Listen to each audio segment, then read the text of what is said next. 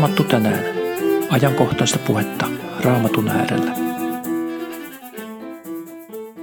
Kahdeksan faktaa joulusta. Joulun aika on pian lähestymässä ja meille kristityille joulu on vuoden ehkä suurin juhla. Joulun liittyy useita sellaisia ajatuksia ja kuvia ja perinteitä ja tapoja ja käsityksiä, joista on tullut ikään kuin semmoista aikamme yhteistä kuvastoa ja aikamme yhteistä näkemystä, mutta ne eivät välttämättä kuitenkaan, vaikka liittyvätkin jouluun ja kristilliseen jouluun, niin ne eivät välttämättä kuitenkaan pohjaudu raamattuun. Katsotaan kahdeksan tämmöistä erilaista faktaa joulusta, jota ajattelemme siihen liittyvän, jotka eivät kuitenkaan välttämättä ole faktoja, tai josta emme välttämättä voi tietää varmasti, ainakaan raamatun perusteella, että on, ovatko ne faktoja vai ovatko ne totta vai tarua. Ensimmäinen fakta on se, joka on fakta, että Jeesuksen syntymä täytti vanhan testamentin profetiat. Vanhassa testamentissa on hyvin paljon profetioita tulevasta Messiasta ja Jeesuksen syntymä, elämä, kuolema, ylösnousemus täytti nämä ennustukset. Esimerkiksi Miikan kirjassa luvussa viisi löytyy tämä tunnettu profeetta Miikan ennustus. Sinä Betlehem, sinä Efrata, sinä olet pienin Juudan sukukuntien joukossa, mutta sinun keskuudestasi nousee Israelille hallitsija. Ja näinhän juuri kävi. Syntyminen Betlehemin kylässä ennustettiin satoja vuosia etukäteen ja Jeesus syntyi juuri tuolla Betlehemissä. Monta muuta profetiaa siinä täyttyi samalla. Ensimmäisenä jouluna täyttyi esimerkiksi profeettia paosta Egyptiin, jota Jesaja oli ennustanut luvussa 19, Hosea luvussa 11. Täyttyi myöskin ikävä ennustus poikalasten surmasta. Matteuksen evankeliumissa kaksi viitataan Jeremian ennustukseen ja sanotaan lyhyesti, että näin kävi toteen tämä profeetta Jeremian lausuma ennustus. Sillä Jeremian luvussa 31 hän ennustetaan, Raamasta kuuluu huuto, itku ja kova valitus. Raakkeli itse lapsiaan, eikä lohdutuksesta huoli, sillä heitä ei enää ole. Ja näin Jeesus lapsi vanhempiensa kanssa joutui pakenemaan Egyptiin. Ja siellä vanhassa testamentissa kerrotaan, miten sitten Jumala Egyptistä poikansa kutsuu. Toinen mahdollinen fakta, väite, on se, että liittyy näihin Itämaan tietäjiin, joita oikeastaan juhlimme sitten ennemminkin loppiaisena. Mehän ensinnäkään emme tiedä raamatun perusteella, kuinka monta Itämaan tietäjää Jeesuslasta tuli onnittelemaan ja katsomaan. Meillä on sellainen perimä tieto siitä, että näitä tietäjiä olisi ollut kolme. Ja tämä varmaankin tulee siitä, että nämä Itämaan tietäjät kerrotaan, että he toivat kolme lahjaa, kultaa, mirhaa ja suitsukkeita. Ja tästä on vedetty se johtopäätös, että jokainen tietäjä, joita olisi ollut kolme, toi sitten omanlaisensa lahjan. Mutta raamattuhan ei, tämä on nyt toinen fakta, raamattu ei kerro meille kuinka monta tietäjää Jeesuslasta tuli juhlimaan ja katsomaan. Ja itse asiassa on myöskin fakta se, että Raamattu ei kerro, että he olisivat tulleet sinne juuri syntymän hetkellä. Vai Matteuksen evankeliumi kertoo näistä Itämaan tietäjistä. Matteus kirjoitti evankeliuminsa luultavasti nykyisen Syyrian alueella, ja siksi vain hänellä oli tietoa näistä itäisistä miehistä. Tämä kreikkakielinen sana magoi on alun perin tarkoittanut pappia siellä Persian alueella. Joten he olivat ehkä jonkinnäköisiä uskonnollisia hahmoja myöskin nämä Itämaan tieteet. Mutta tämä vastasyntynyt vauva ei ollut se, ketä tieteet tulivat katsomaan.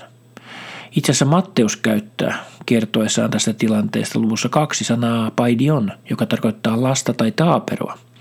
Eli todennäköisesti Jeesus olikin jo ehkä noin yksi vuotias tietäjien saapuessa, kunnioittamaan häntä.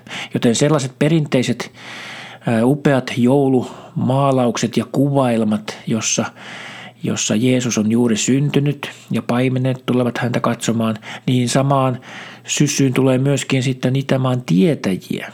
Niin se, mitä todennäköisemmin ei ole faktaa, vaan nämä Itämaan tieteet tulivat hieman myöhemmin Jeesuslasta onnittelemaan. Kolmas fakta on se, että Raamattu ei myöskään puhu mitään eläimistä, jotka olisivat kurkistelleet siellä tallissa Jeesusta. Jolloin evankeliumissahan meille sanotaan, että heillä ei ollut paikkaa majatalossa. Luukas ei kuitenkaan käytä tyypillistä sanaa majatalolle, joka olisi ollut pandeion, jota hän käyttää monissa muissa yhteyksissä. Että hän enemmänkin puhuu ehkä vierashuoneesta, kataluuma. Ja jotkut tutkijat on päätelleet, että koska Bethlehem oli Joosefin kotikylä, hänellä olisi ollut siellä mahdollisesti sukua, mutta yhdelläkään heistä ei ollut tilaa vierashuoneessa. Ja siksi Joosef ja Maria majoittuivat todennäköisesti talon takana eläinsuojassa. Ehkä kuitenkin eläimet siirrettiin pois majoittujien tieltä, eli eläimistä ei ole mitään mainintaa raamatussa. Me kaikkihan muistamme sellaisia hienoja joulukuvia edelleenkin, jossa Jeesuslasta ympäröivät lampaat ja härät ja aasit ja monet eläimet. Voi olla, että näin olikin, mutta voi olla, että ei. Raamattu ei mainitse näistä eläimistä mitään. Yksi teoria syntymäpaikasta on myös jonkinlainen luola – Esimerkiksi useampi kirkkoisä on määritelty vapahtajamme syntymäpaikaksi luolan. Jaakobin Jeesuksen veljen kirjoittamassa apokryyfisessä evankeliumissa myös viitataan luolaan. Matteus kirjoittaa Jeesuksen syntyneen huoneessa, joka ei välttämättä tarkoita sitä, että se olisi ristiriidassa tämän luola-ajatuksen kanssa. Nimittäin luolat siihen aikaan olivat ikään kuin, kuin huoneita. Ne eivät olleet sellaisia tyhjiä kallioaukkoja, vain kallioseinäisiä, kiviseinäisiä, ankeita paikkoja, vaan tuohon aikaan monesti huoneita ja asumuksia tehtiin luoliin, jotka sitten sisustettiin ihan kohtalaisen tyylikkäästi. Neljäs fakta, vai onko se fiktiota?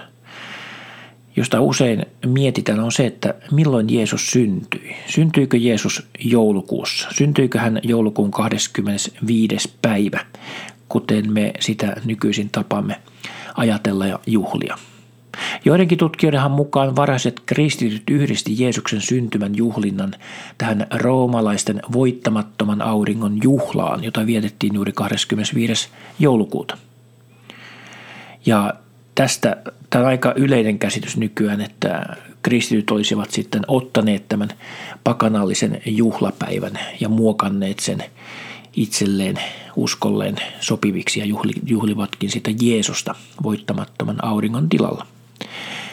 Toisaalta voihan tämä olla myöskin ihan toisin päin. Eli voihan olla niin, että tämä kristittyjen syntymäjuhlan valinta – hetki, tämä 25. päivä, oli se alkuperäinen kristittyjen juhlapäivä. Mutta roomalainen keisari Aurelianus mahdollisesti vastavetona kristityille määräsi päivän voittamattoman auringon juhlaksi. Joten tästä ei ole mitään faktaa, kummin päin tämä on ollut. Voi olla, että roomalaiset matkivat kristittyjä ja yrittivät kääntää tämän kristillisen joulujuhlan omaksi pakanalliseksi juhlakseen. Se voi olla myöskin näin päin. Juutalaisuudessa uskottiin profeettojen kuolleen samana päivänä, jolloin he olivat syntyneetkin. Ja toki alkokristityt juutalaisina myöskin ehkä omaksuivat tämän ajatuksen ja sitä kautta olettivat Jeesuksen paitsi kuolleen myös siineen pyhästä hengestä samana päivänä. Eli Jeesuksen kuolinpäivän hän me tiedämme hyvin tarkkaan. Se oli siellä ehkä maaliskuun 25. päivän kohdalla. Eli kristityt siis laski Jeesuksen sikiemis- ja kuolinpäivästä yhdeksän kuukautta eteenpäin, ja silloinhan me päädytään syntymäpäiväksi 25. joulukuuta. Eli voi olla, että tämä 25. joulukuuta on ihan oikea Jeesuksen syntymäpäivä. Mutta tästä ei ole itse ainakaan en ole tästä päätynyt varmaan johtopäätökseen, koska tästä on hyvin monia näkemyksiä ja varsin vakuuttavia näkemyksiä ovat esimerkiksi sellaiset, että Jeesuksen, Jeesus olisi syntynyt lehtimajan juhlan aikoihin. Tämä on myöskin ihan täysin mahdollista. Ja toisaalta se sopisi aivan mainiosti tähän ö, raamatun juhlakalenteriin, jossa jokaisessa raamatullisella juhlalla on myöskin profeetallinen merkityksensä, syvä merkitys, niin kuin juuri Lehtimäen juhlalla, Pesah-juhlalla, helluntailla. Näillä on kaikilla pasunnansoiton juhlalla, näillä kaikilla raamatullisilla juhlapäivillä on myöskin hyvin syvä hengellinen ja profetallinen merkitys, joten Ajatus siitä, että Jeesus syntyisi nimenomaan Lehtimäen juhlan aikaan, on oikein, oikein hyvä mahdollisuus myöskin. Mutta tästä meillä ei ole mitään faktaa. Tämän äskeisen ajattelutavan tueksi esitetään myöskin sitä, että ei tuolloin joulukuun lopulla Betlehemissä enää ollut lammaspaimen ja oli sen verran kylmä, että lampaat olivat jo muussa suojassa, joten ajatus siitä, että lammaspaimenet olisivat olleet joulukuussa kedolla, ei olisi mahdollista. No, tähän voidaan toisaalta laittaa sitten vastapainoksi sekin teoria, että ehkäpä ja mitä ilmeisemmin nämä lammaspaimenet eivät olleet tavallisia lammaspaimenia, vaan he paimensivat nimenomaan sitä lammaslaumaa, josta oli tuleva temppelissä uhrattavat uhrieläimet. Eli nämä lampaat, joita paimenet siellä kaitsivat, niin ne oli, niitä tultiin viemään temppelin Jerusalemin uhrieläimiksi. Ja tällaiset paimenet kyllä, heidän täytyy siellä varilla sitä laumaansa myöskin joulukuussa. Joten tästä emme osaa sanoa mitään varmaa faktaa tai tarua. Ehkä Jeesus syntyi 25. joulukuuta, ehkä Lehtimäen juhlan aikaan. Mutta tästä, tästä en itse ainakaan uskalla sanoa mitään varmaa. Tärkeintä tietenkin on se, että Jeesus syntyi.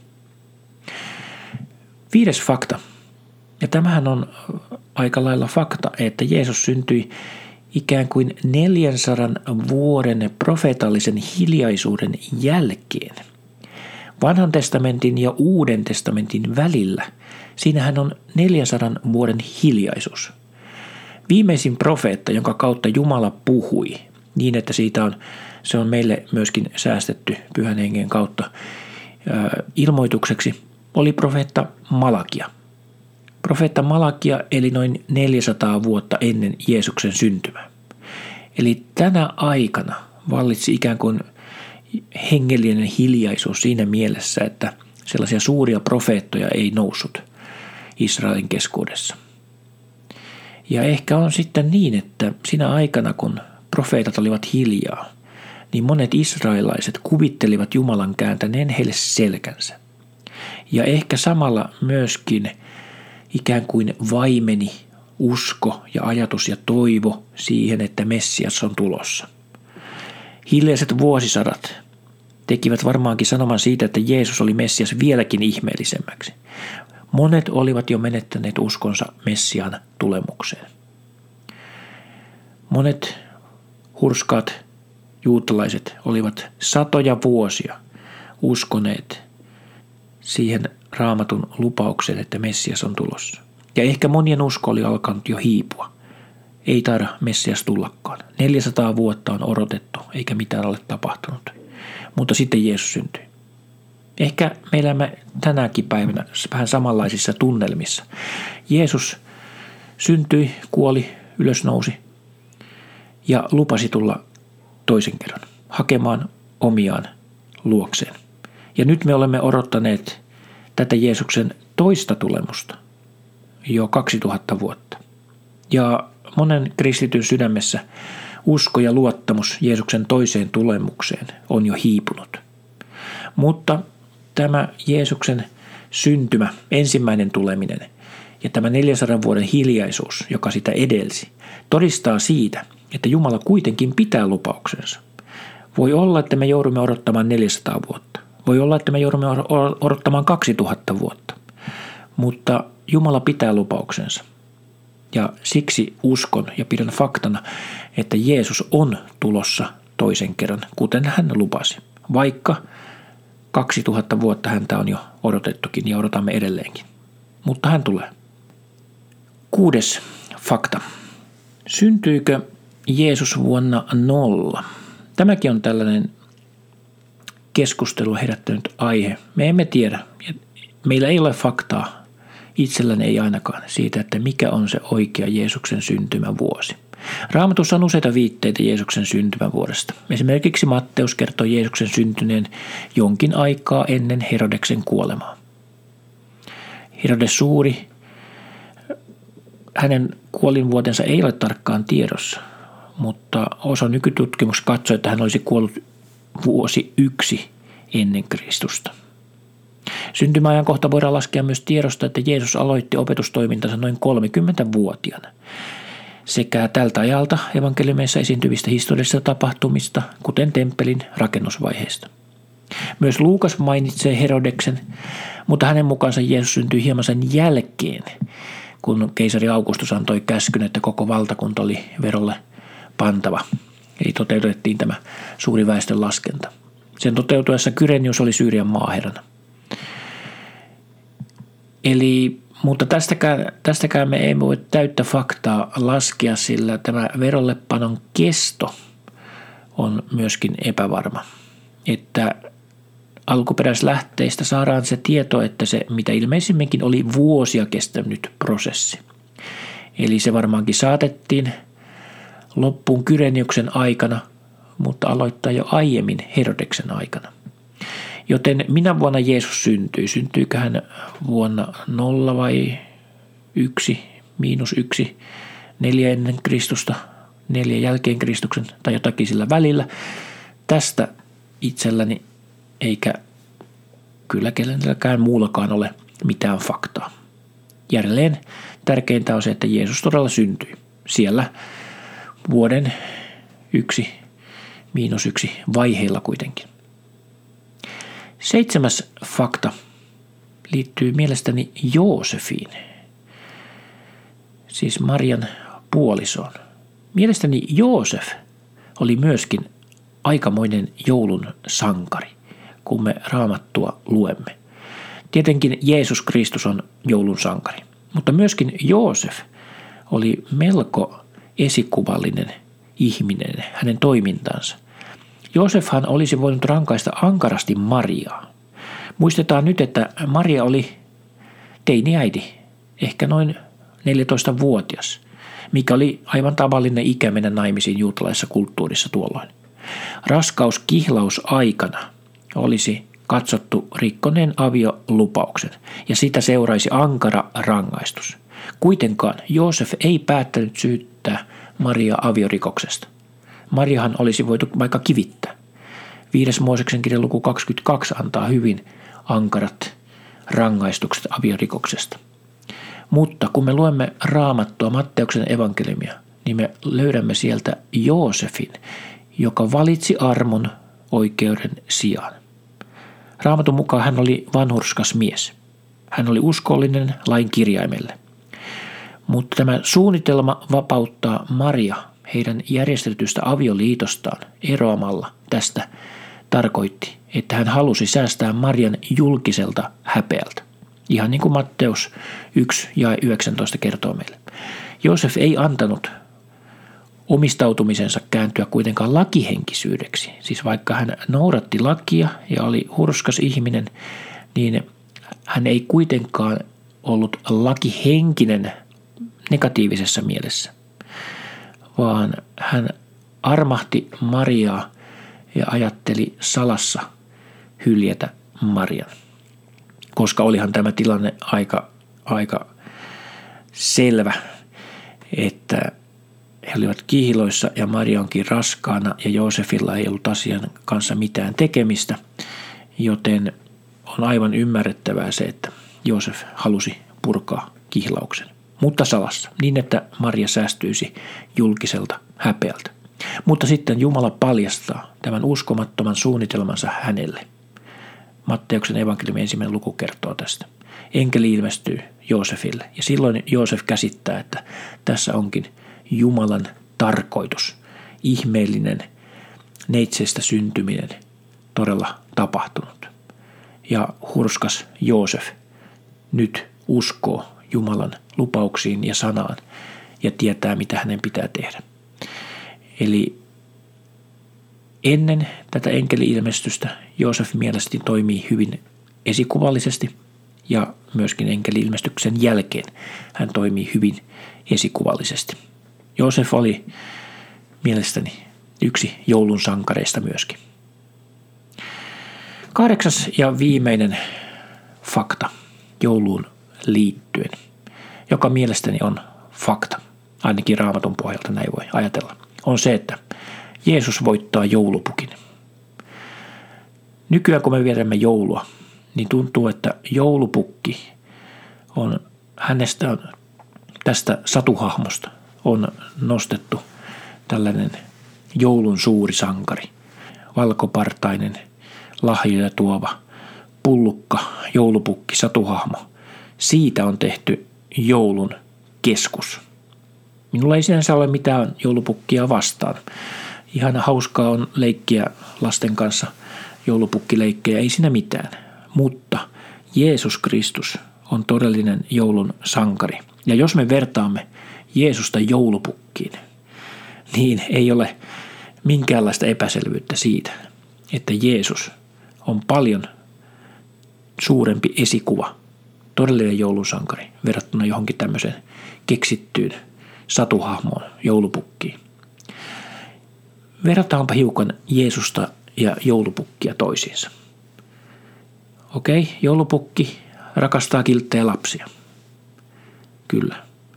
Mutta Jeesus rakastaa syntistä ihmistä, langennutta, väärin tehnyttä ihmistä, joka tulee hänen luokseen.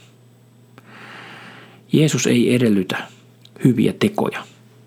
Jeesus ei edellytä sitä, että olemme kilttejä. Jeesus edellyttää vain sitä, että me tulemme hänen luokseen ja haluamme seurata häntä ja pyydämme häneltä syntejämme anteeksi. Joulupukki tulee kerran vuodessa.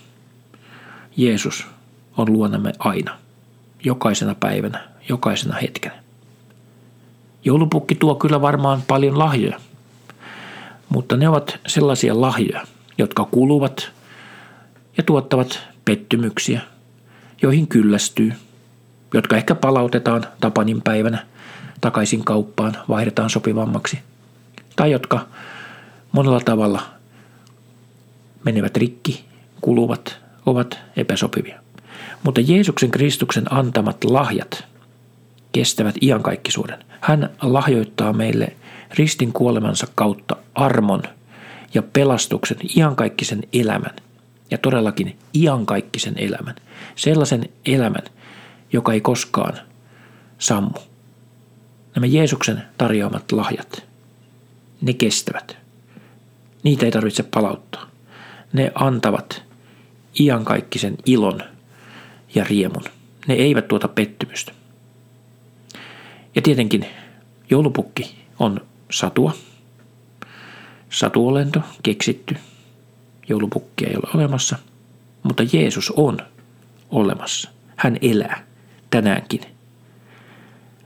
Hän syntyi ihmiseksi, eli täällä, kuoli meidän puolestamme, nousi ylös taivaaseen.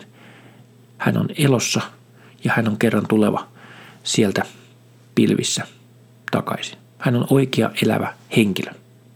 Joten eikö niin? Olet varmaankin kanssani samaa mieltä siitä, että Jeesus on todellinen joulun keskushenkilö, eikä mikään keksitty satuhenkilö, joulupukki. Annetaan Jeesuksen Kristuksen tänäänkin, tänä jouluna vaikuttaa meidän keskuudessamme.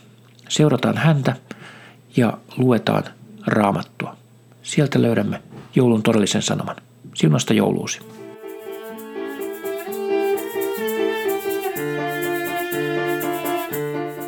Maranata, Herramme tulee. Herran Jeesuksen Kristuksen armo olkoon teidän kaikkien kanssa.